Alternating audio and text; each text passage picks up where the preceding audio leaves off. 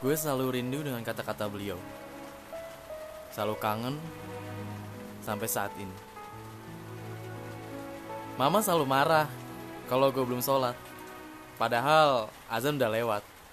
Mama bilang, mau jadi apa kamu nanti kalau nggak sholat? Gue dulu mikir, apa hubungannya nanti sama nggak sholat?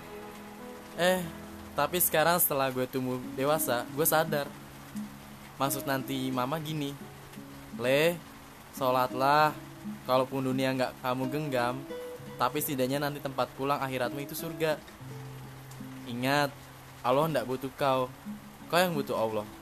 Biar ndak percaya Allah Ta'ala ndak rugi. Dia tetap maha besar sementara kau. Itulah omongan-omongan yang mama selalu katakan ada anaknya. Sampai saat ini pun aku besar, dia selalu mengingatkanku dengan sholat, sholat, sholat, dan beribadah. Terima kasih mama.